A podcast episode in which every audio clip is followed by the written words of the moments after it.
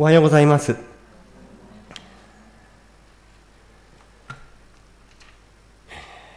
先週、緊急事態宣言が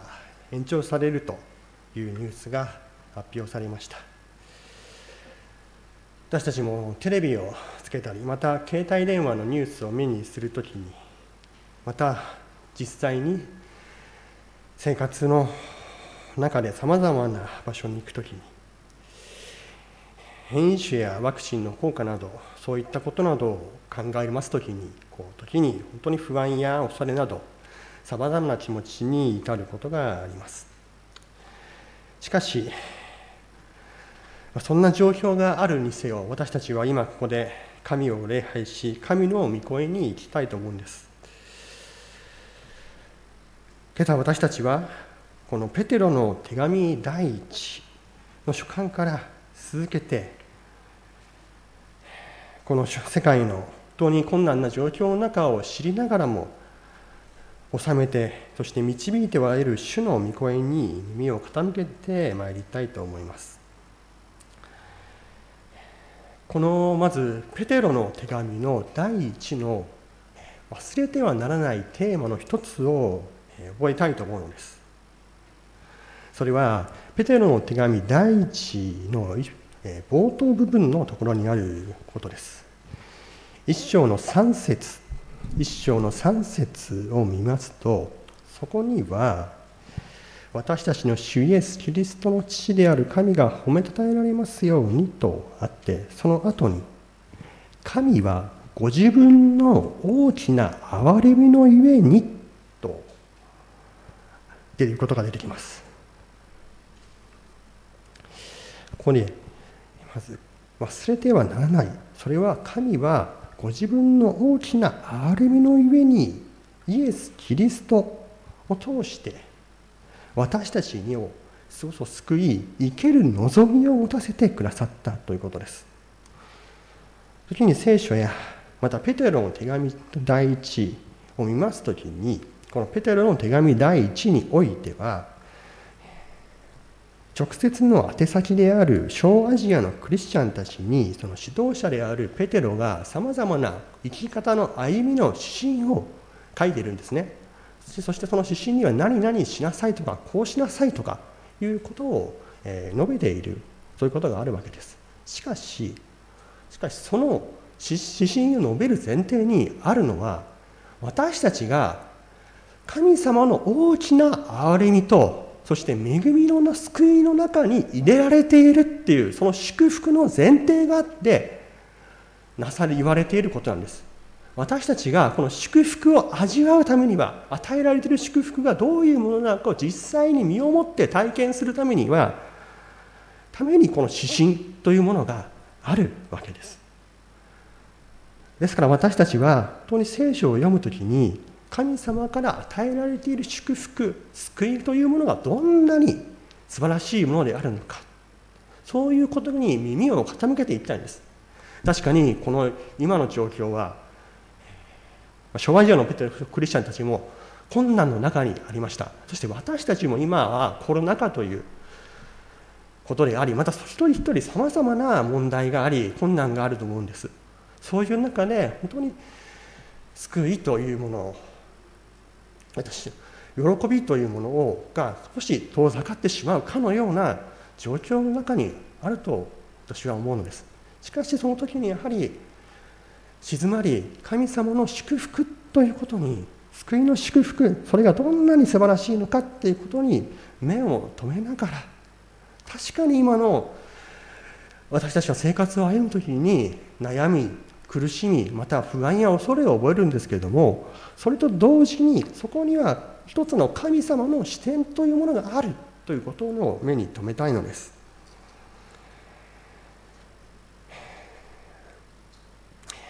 このまずペテロの手紙の直接の受け入れである小アジアの諸教会に集うクリスチャンたちのことを目に留めたいと思います。もう一度思い起こしたいのです。彼らは当時の社会を滑る支配者のローマ帝国によって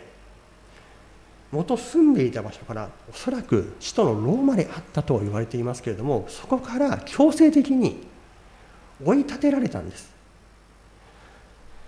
そして一章の一節を見ますとポントス、ガラティア、カパドキア、アジア、ビテニアと言われる今のトルコの地方すなわち小アジアと言われるところに追い立てられていったわけです。今の言葉で言うならばいわばそこからもともと住んでいたところを奪われて置いた何もないわから何もわからない土地に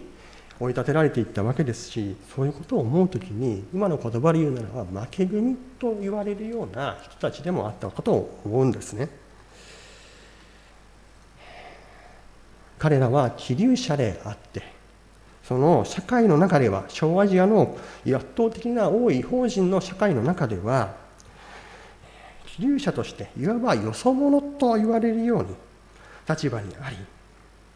立場にで送っていた生活をしていたわけです。生活が一変しかつて生活していたその環境というものを失ってともすれば喪失感にあるかのような状況にあったと言えるかもしれません。いずれにせよそういうのような困難の中にある希流者たちに対してこのペテラの手紙では神様はこの世が見る視点とは違う視点を持っている。違う視点を持ってクリスチャンたちを見ているということを覚えたいのです。一章の一節では、えー、使徒ペテロからイエス・キリストの使徒ペテロからとあって小アジアの地名が書かれそしてそこに散って起立している選ばれた人たちとあって始まっているのです。すなわち小アジアのクリスチャンクリスチャンたちは困難を経験するしているそのような状況にあるけれども選ばれた神に選ばれている人たちであるということを目に一番最初に覚えてほしい。だからそのペテロは冒頭で書いたわけです。この世にあっては今困難の中にあるかもしれないけれども霊的な視点から見るならば神の憐れみと恵みの中に入れられている。その事実というのも目を留めていくことに目を留めていく必要があるんだと言っているのです。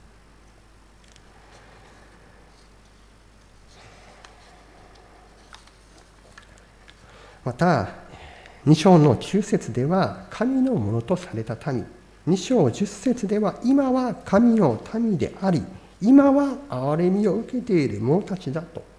書いてあります。そのように私たちは神様の視点から自分たちを見つめそして神様の思との交わりを持ちながら歩んでいく。そのような祝福の中に入れられている民であるわけです。このペテラの手紙第1というものはまず神の困難の中にある試練の中にあるありますが神の憐れみと神の恵みの視座ということにもう一度立ち何度も立ち戻りながらも神の民とされたことを実際生活の中で生き味わう祝福の在り方を進めているわけです。今日の箇所の13章の箇所は13節2章の13節から17節にあります。であります。ここにはこの世の社会生活におけるクリスチャンの在り方特に世の権威と権威者と言われる人々をとの関わりの在り方をが中心に書かれております。クリスチャンはこの社会でこの世とどう関わったらよいのか。特にこの世の為政者や権威者と言われる上の目上の人たちと、えー、この関わりの在り方がどうあるべきか、ということが進められているのです。目の上の人たち権威者とありますけれどもこれは他のクリスチャンの基本的な人々との関わりのあり方の原則とも言えるかと思います。まず13節から14節に目を留めていきたいと思います。13節から14節をお読みいたします。そこにはこうあります。人が立てたすべての制度に主のゆえに従いなさい。それが主権者である王であってもあるいは悪を行う者を罰して善を行う者を褒めるために王から使わされた総督であっても従いなさいとまずあるんです最初に人が立てた全ての制度とありますけれどもこれは何のことでしょうか？制度とありますから社会を治めるための法や掟のことを表す言葉であるかと思います。ただ13節から14節をこう読んでいきますとそこには主権者である王であってもまたあるいは悪を行う者を罰して善を行う者を褒めるために王から使わされた総督であってもとあり主権者である王そしてその王から使わされた総督たちのことも含めているのです。ま、どちらかというならばこういう権威者たちのことを指してここでは全ての制度という言葉が使われているかと思います。ここでは彼らに従いなさいと言っているんですけれども、それはまずどういうことでしょうか。ま、そもそもその、ここにある王と総督たちということは、人はどういう人たちであることかということを確認したいと思います。当時の王というのは、まず、それは当時の世界を聖書に書かれている当時の世界を据え治めるこの世の王ローマ皇帝のことです。このローマ皇帝が誰かというと、まあ、いくつか説はあるかと思うんですけれどもおそらくまだ従いなさいと言って積極的に言っていることを考えるならばクリスチャンを大迫害したネロ帝というものがいるんですけれどもそれより一つ前のを首都ローマからユダヤ人たちクリスチャンたちを強制的に退去させたクラディウスと言われる王のことであった帝王のことであったと思われます。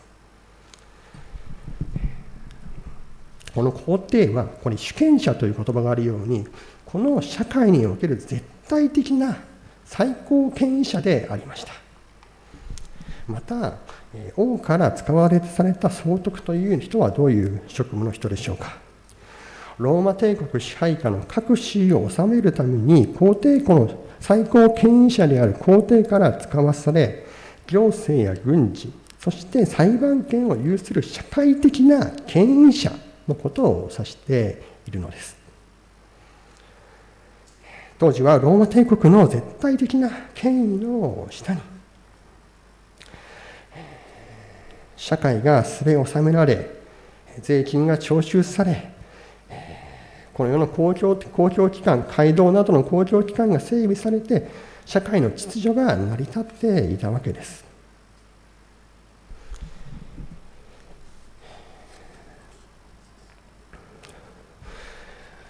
まあ、このローマ帝国の権威のもとに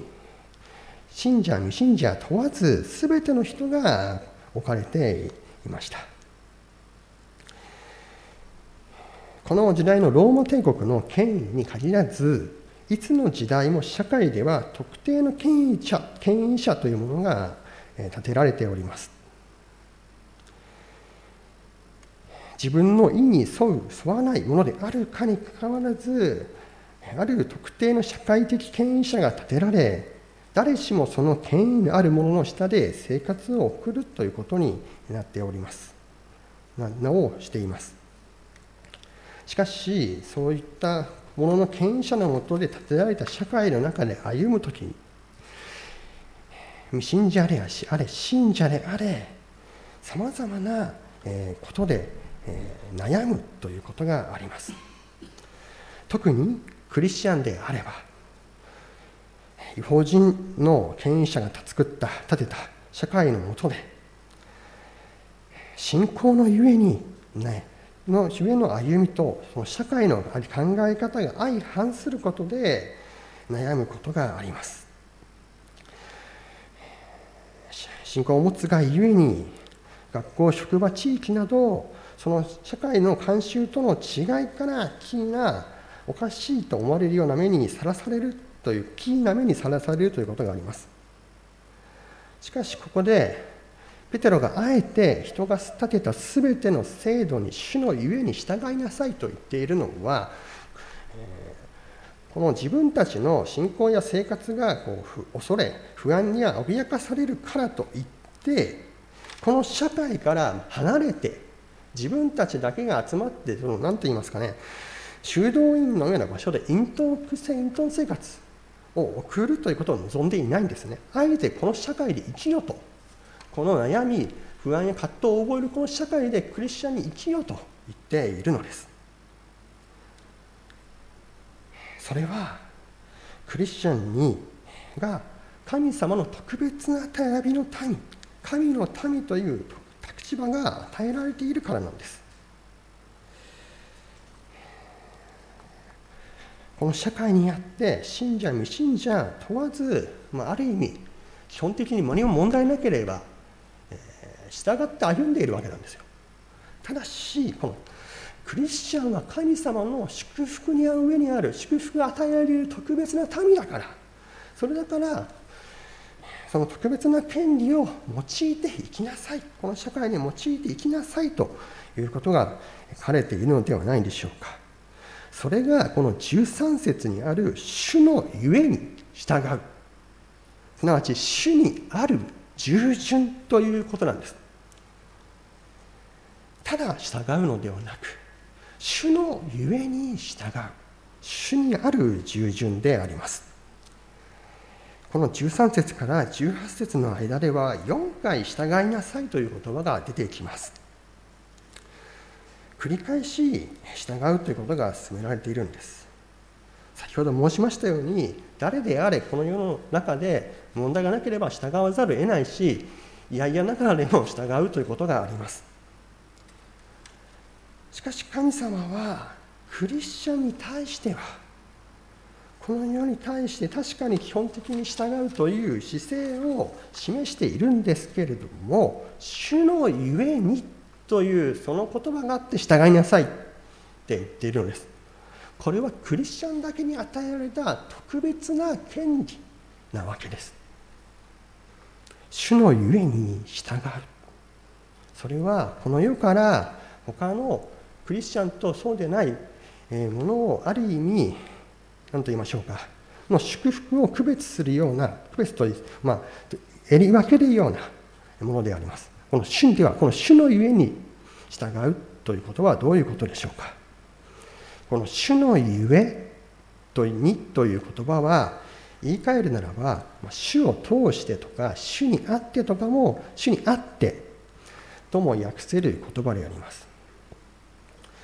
神の民とこの世の権威の間には誠の神である主イエスがおられる。主のゆえにというのは主の主イエスがおられる。そのことを私たちは信じている。それゆえにこの世に従うということなんですね。もう少し詳しく見ていきたいと思いますがローマ人への手紙の13章1節という箇所に移っていきたいと思います。お読みしますので、まあ、お開きにならなくても、え、大丈夫ですので、まあ、お聞きくださればと思います。ローマ13の一節です。そこにはこうあります。人は皆、上に立つ権威に従うべきです。神によらない権威はなく、存在している権威はすべて神によって立てられているからです。とあります。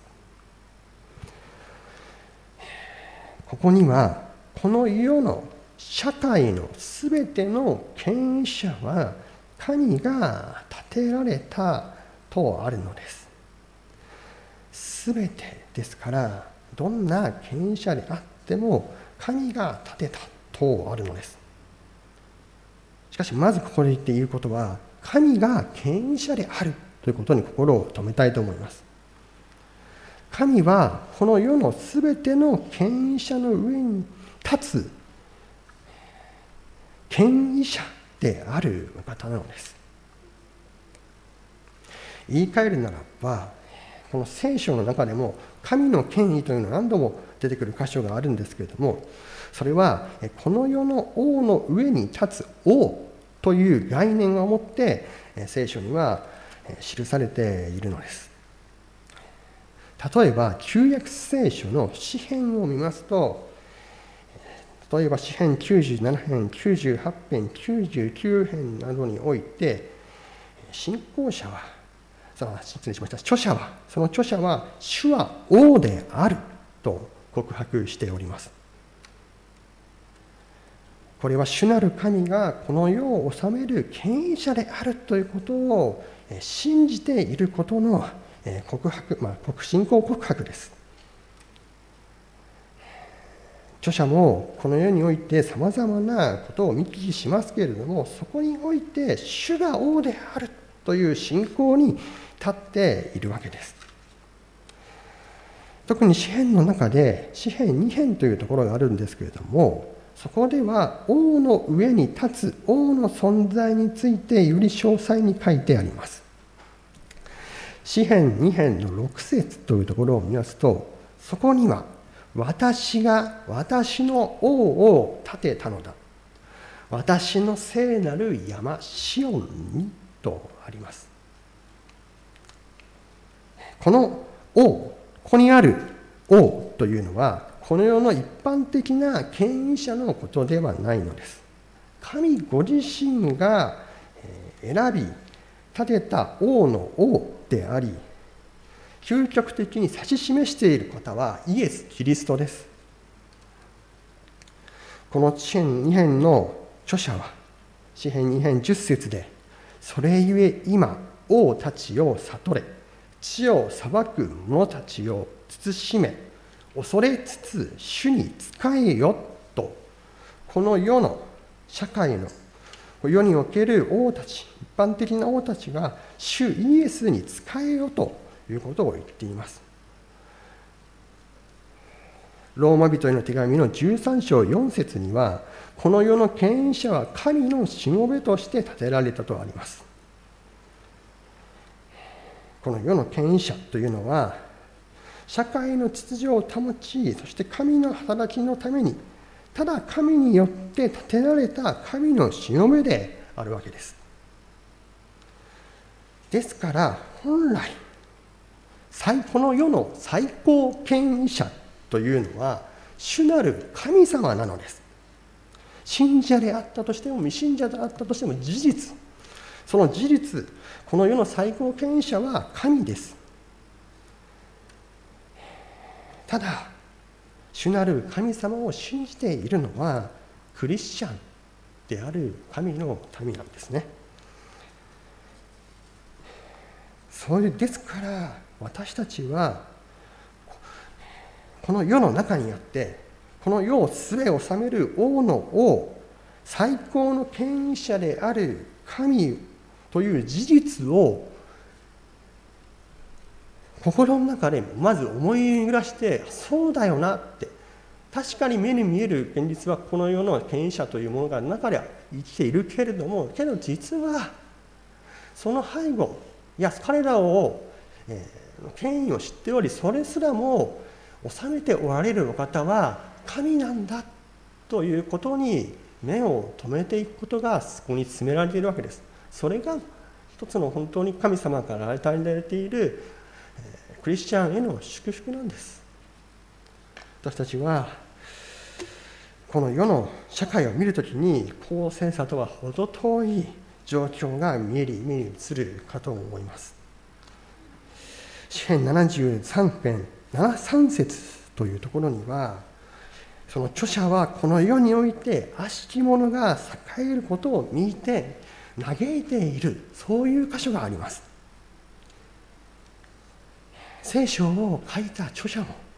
この世の現実で悪しき者が栄えるものを見て嘆いているわけです。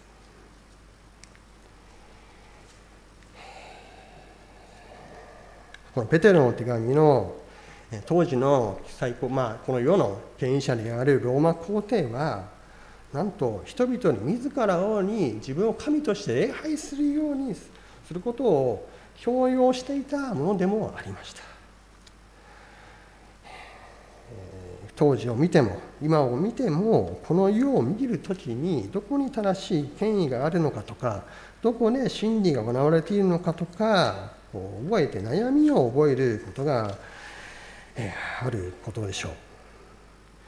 かといって、まあ、かといって全ての権威者がまあことごとく悪を行うものであるとは限らないとは事実なわけです。まあ、この世には優れた権威者というものも多くいるのです。しかしそうであったとしてもその権威者たちも罪人であり完全にこの世を正しく収めることはできないということを、えー、聖書は示しています。しかし私たちは世を滑る方が王の王神私の主イエス・キリストだということを思い巡らして生き主が私の王であるんだということを心に留め留めていきたいのです。人が立てたすべての制度に主のゆえに従いなさい。この御言葉はそれゆえに盲目的にこの世に建てられた権威者に従いなさいと言っているのではないのです。王である主の教えに耳を傾けるもの耳を傾けるものとして主が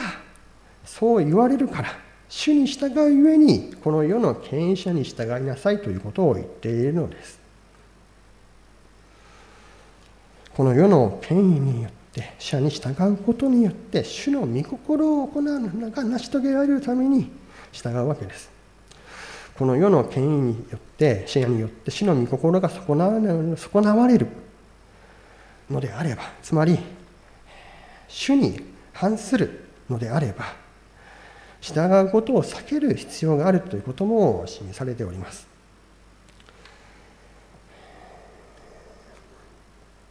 権威に従うということは主の教えに耳を傾ける、まあ、つまり主に助けをいただきながら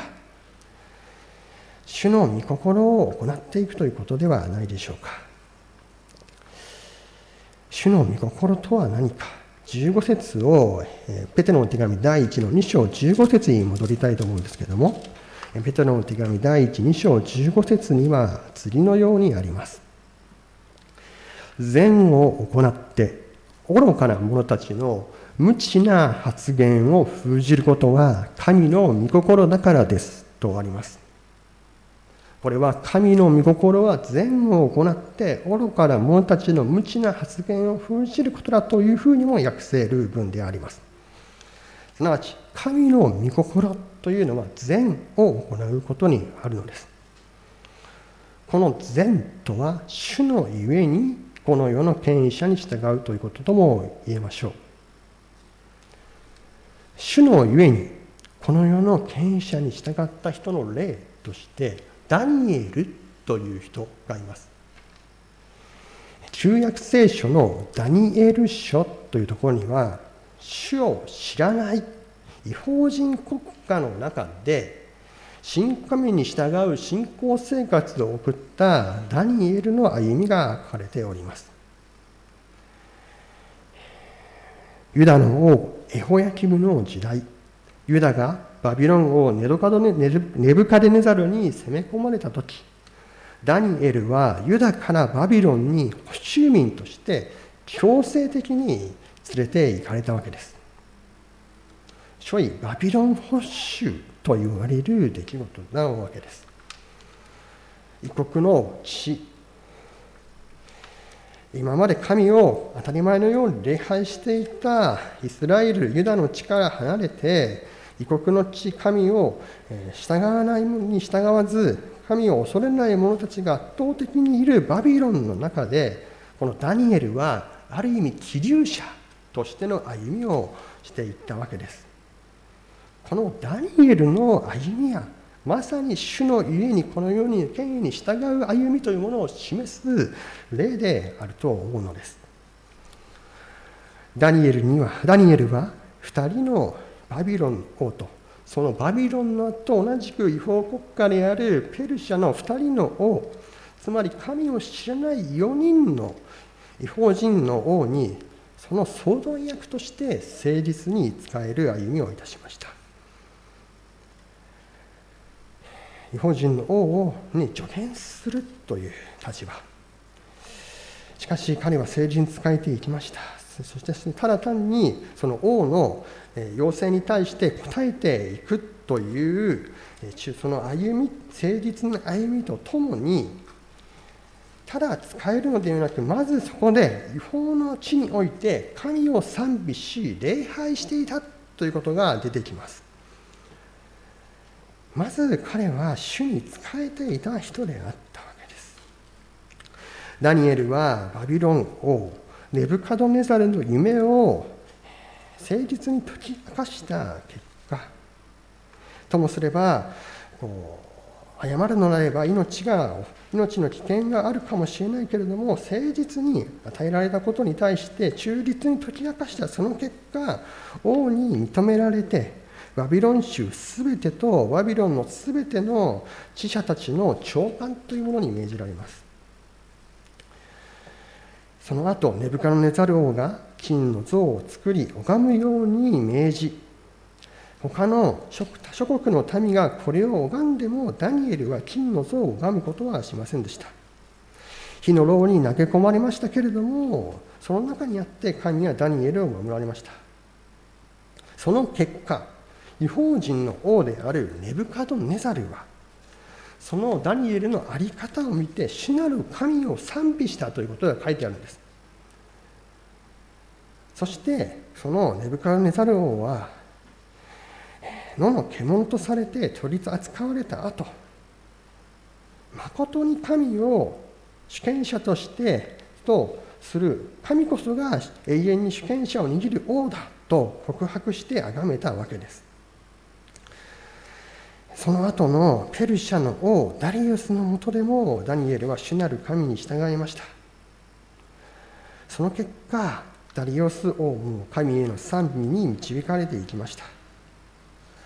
ダニエルはこの世の王たちに主への信仰を持って仕えたのです。すなわち善というのは主への賛美と従順の従順の上に起こされた構造であり主に忠実にまた権威に対してそれ主のゆえに誠実に使えることでありました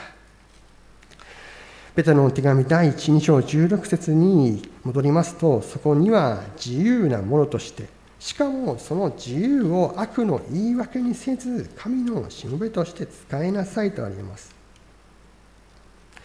ダニエルは補修者、補修民として強制的に異国の地にて生きることになりました。そういう意味において、しかし、ダニエルはそこで神を信じて歩んだわけですから、そういう意味において、このダニエルは自由なものであると言えましょう。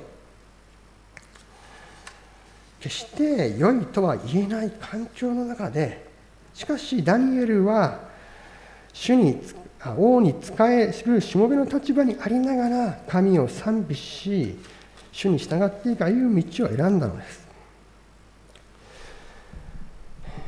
ダニエルは異国の地にありながらも神を王として歩む自由人であったのです。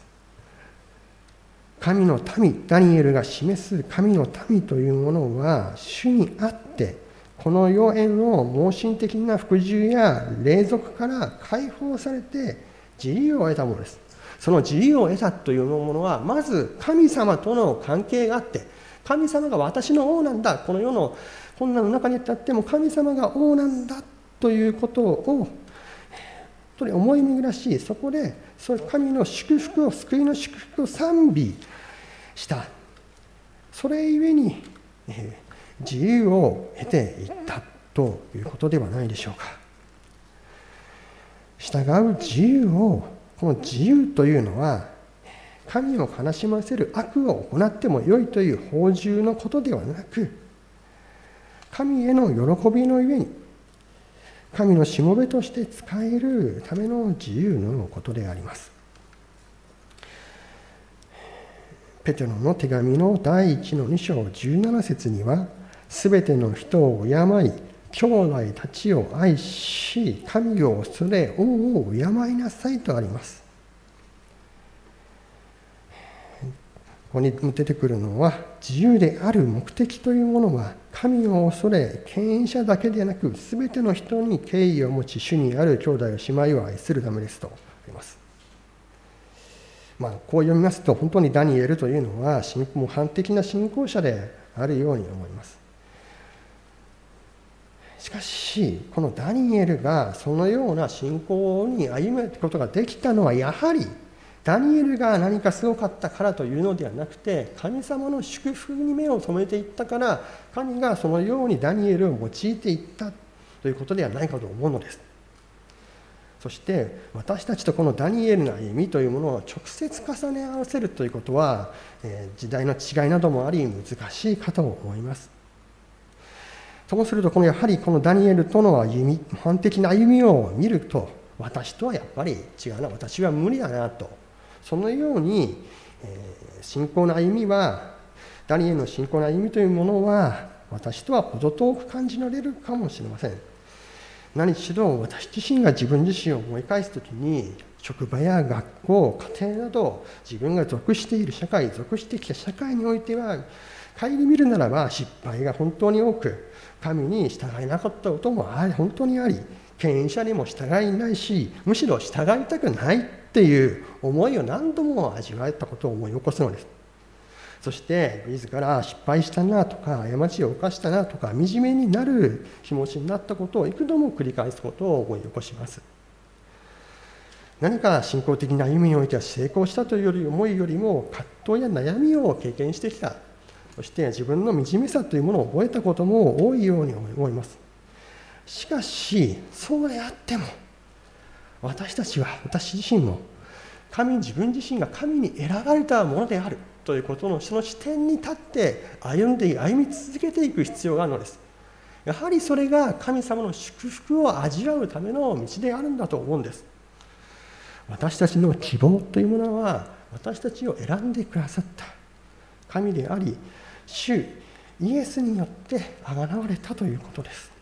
主にイエスによって神のものとされた神の民とされたものの特権はなんだかんだあってもやはり主の上に従っていくということです。主の祝福を味わいながら覚えながらいや覚えながら従順の従い祝福を味わっていくということです。ベテロの手紙第122章の2章の24節に私たちが神に従っていく上での保証となる主の宮さが示されていることを最後にこのに留めたいと思います。ペテロの手紙第1の2章24節そう読みします。キリストはキリストは自ら十字架の上で私たちの罪をその身に負われた。それは私たちが罪を離れ義のために生きるためその打ち傷のゆえにあなた方は癒されたとあります。ここに、キリストは自ら十字架の上で私たちの罪をその身に負われたとあります。イエス様は自らある意味いやいやではなく私たちのために私たちが不完全であり罪人である私たちのことを知っていて私たちのことを思って私のことを思って十字架にかかってくださった。やはりその主の救いがあってその救いの真摯に救われているんだということをやっぱり思い起こしながら思いながら歩む。そこに主に従って歩む。主のゆえにこの世に歩んでいくこの世に従って歩んでいくという祝福があるのではないでしょうか。主はこの世また罪の死束縛から私たちを救い出し私たちの罪を完全に許し